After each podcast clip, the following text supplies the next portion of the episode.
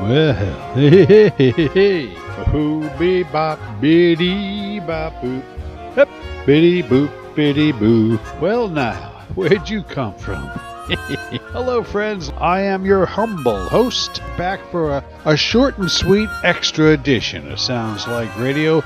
This is a sweet one, a short one, and it is, you might call this a vast library of sound edition, but this is a Halloween program. Yes, a special Halloween show here on our vast library of sound. This is a short one, friends. What we've got for you is Bing Crosby telling the story of the legend of Sleepy Hollow. Yes, Ichabod is its alternate title. That was the title character of the uh, story. And here, Bing Crosby is not just going to sing in the songs, but he is going to tell you the Washington Irving story of the legend of Sleepy Hollow. I think this is a goodie, friends. This was originally done on two 78s on both sides of each 78. So uh, now you can hear it on an album or on a CD, or better yet, right here. That's what we've got for you. Bing Crosby is here now to tell us the story of the legend of Sleepy Hollow. I am your humble host in an extra edition of Sounds Like Radio's Library of Sound. Here's Bing Crosby.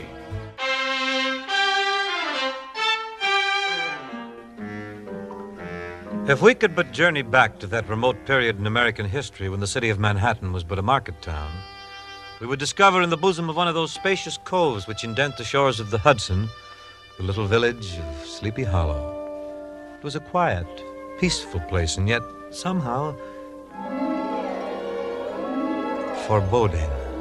Indeed, Sleepy Hollow was famed far and near as a haunted spot, full of twilight tales and local superstitions. Now, late one drowsy autumn afternoon, a group of rustic lads had foregathered at the local tavern, in company with their leader, one Brom Bones, a burly, roistering blade, much given to practical jokes, but withal quite the hero of the countryside. Brom was in the midst of one of his favorite stories. And you should have seen his face when he found his horse hanging from the church steeple. Why, he carried on bit. Odds bodkins! Brom's story was never finished. For down the street came a man of such outlandish appearance that every tongue in the village was soon set to wagging. Who's that coming down the street? Are they shovels or are they feet? Lean and lanky, skin and bone, with clothes a scarecrow would hate to own. Yet he has a certain air. Flashy. Debonair and devil may care. It's the new schoolmaster, What's his name? Ichabod, Ichabod Crane. Well, the schoolroom became Ichabod's empire, over which he held absolute sway. Silence! Indeed, Ichabod was a conscientious man and ever bore in mind the golden maxim spare the rod and spoil the child. Peter, my boy, he'd say, this'll hurt me more than it does you. Bend over.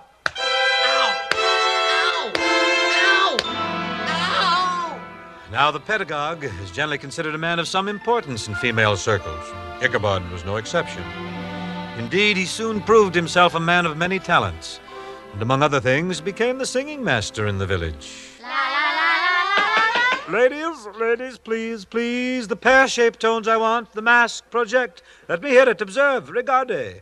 Me, me, me, me, me, me, me, me. Further, Ichabod was kind of a local gazette, carrying the news from one household to the next, for the schoolmaster loved to gossip. Now, I wouldn't want this to go any further, ladies, but I happen to know No, the the very other... idea. She didn't. Oh, yes, she did. And what's more, it has come to my attention that on one. Oh, yes. When it came to the weaker sex, there could be no doubt of it. He's the town's ladies' man. Gets around like nobody can. Of course, it is none other than Ichabod, Ichabod Crane. Now, Ichabod, being a man of letters, had a book which he had read quite through a treatise on New England witchcraft. A subject, by the way, upon which the schoolmaster considered himself quite an authority. and on long winter evenings one could usually find him seated in a chimney corner in some nearby farmhouse, regaling the good Dutch housewives with many marvelous tales of ghosts and goblins. It was a monstrous thing with great green eyes and gaping jaws. Slowly it crept upon the unsuspecting maiden. Suddenly she turned and. But if there was pleasure in this, it was dearly purchased by the terrors of Ichabod's walk homeward. For oftentimes Brom Bones and his rowdies would lie in wait along some dark and gloomy road, and there concoct for the schoolmaster a dish of his own medicine. Listen, lads. Here he comes. Ready? Now,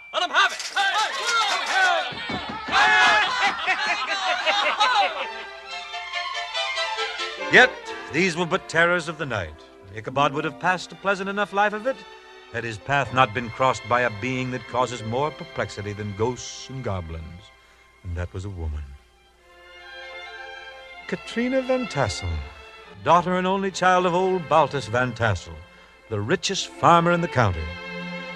Ah, she was a blooming lass, ripe, melting, rosy cheeked, but a bit of a coquette. For Katrina will kiss and run, to her a romance is fun, with always another one to start. And yet, when you've met that little coquette, Katrina, you've lost your heart. Yes, one glance at this tempting morsel was quite enough to fill Ichabod's mind with many sugared thoughts and hopeful dreams. Ah, ah, Katrina, who can resist your grace, your charm? And who can resist your father's farm? Boy, what a layout. And though the schoolmaster was well aware he faced a formidable rival in the person of Brom Bones himself, still he was determined to win the fair Katrina for his own. Thus, when an invitation arrived to attend a Halloween frolic at the Van Tassel farm, Ichabod was in a transport of joy. Oh, Icky, oh, you sly old dog. What is this power you have over women? Well, tonight's the night, boy. Just turn on the old charm, and the fair Katrina and the farm are yours for the asking. And so nobly attired in his only suit of rusty black, and mounted upon a borrowed steed, the schoolmaster set forth to win the hand of his lady fair.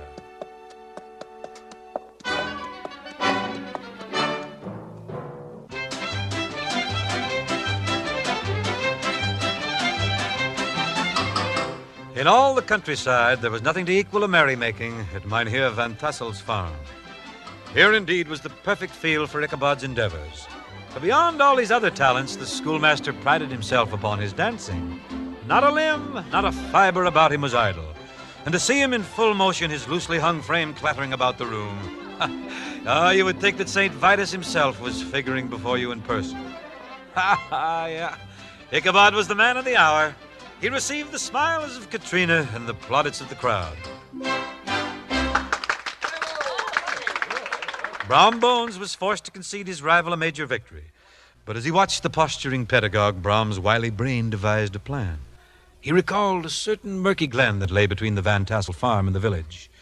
It was through this dismal dell that the schoolmaster must pass on his homeward way that night. And Brom also recalled that there was no more firm and potent believer in things supernatural than Ichabod Crane.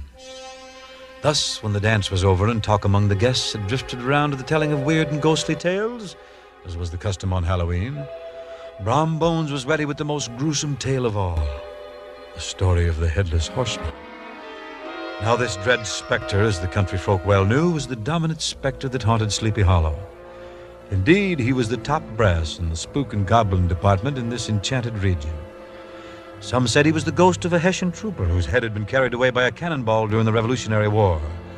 And certain authentic historians stated that once each year, on All Hallows Eve, the specter rode forth in quest of a head to replace the one he had lost.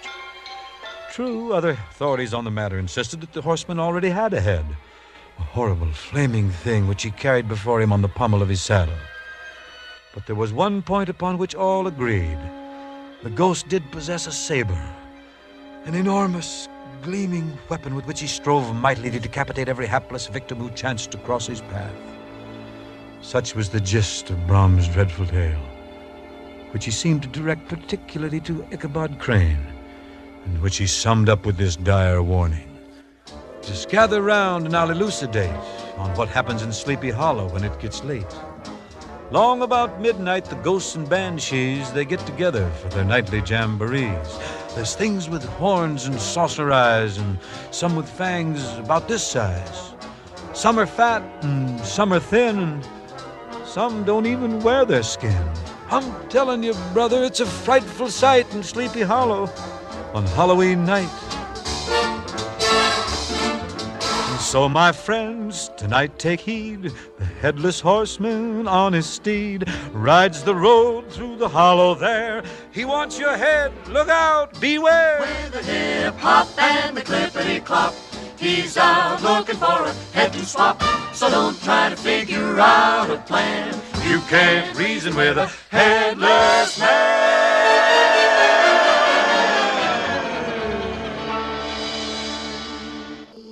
It was the very witching hour of night when Ichabod, astride his sorry nag, entered the portals of the dreadful hollow. To keep up his flagging courage, the pedagogue began to whistle. When suddenly there loomed up in the road before him a huge, misshapen, towering thing. Ichabod's hair rose in terror, his teeth chattered. His knees smote against the saddle. No, no, no, no. But yes, it was a horseman, gigantic in height, muffled in a cloak, and horror upon horrors. The head that should have rested upon his shoulders was carried upon the pommel of his saddle. Transfixed with fear, Ichabod watched as the phantom drew from beneath his cloak a long, gleaming saber, and then the stroke missed by a hair's breadth, and with a shriek of fright, the worthy pedagogue was off as fast as his horse could carry him.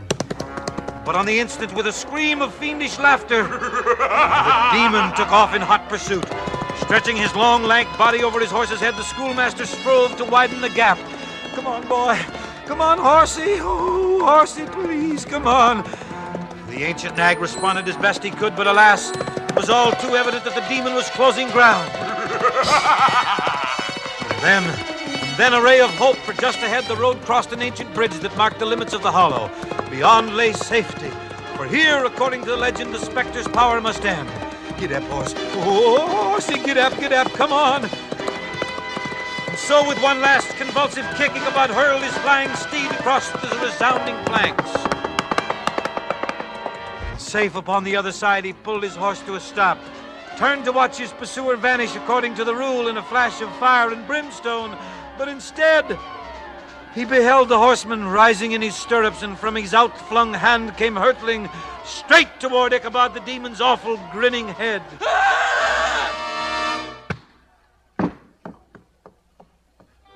Next morning, the schoolmaster was nowhere to be found. There was only his hat lying in the dust by the old bridge, and close beside it, a shattered pumpkin. Curiously enough, the pumpkin had been carved in the semblance of a human face, a face which seemed to cause Brom Bones much merriment. Indeed, there were some who believed he knew far more about the incident than he cared to tell. Uh huh. In any case, it was shortly thereafter that Brom led the fair Katrina to the altar. Though rumors kept coming back that Ichabod was alive and married to a wealthy widow in a distant county, the good Dutch settlers scoffed at such nonsense, for they knew the schoolmaster had been spirited away by the headless horseman of Sleepy Hollow. And as the years passed by, the schoolhouse, deserted now, fell into decay. And oft times on a still summer evening, the plowboy, loitering homeward, would fancy he heard a distant voice singing an old familiar tune. Ichabod, that's his name. Ask him and he'll tell you the same. Funny man and funny name, Ichabod, Ichabod Crane.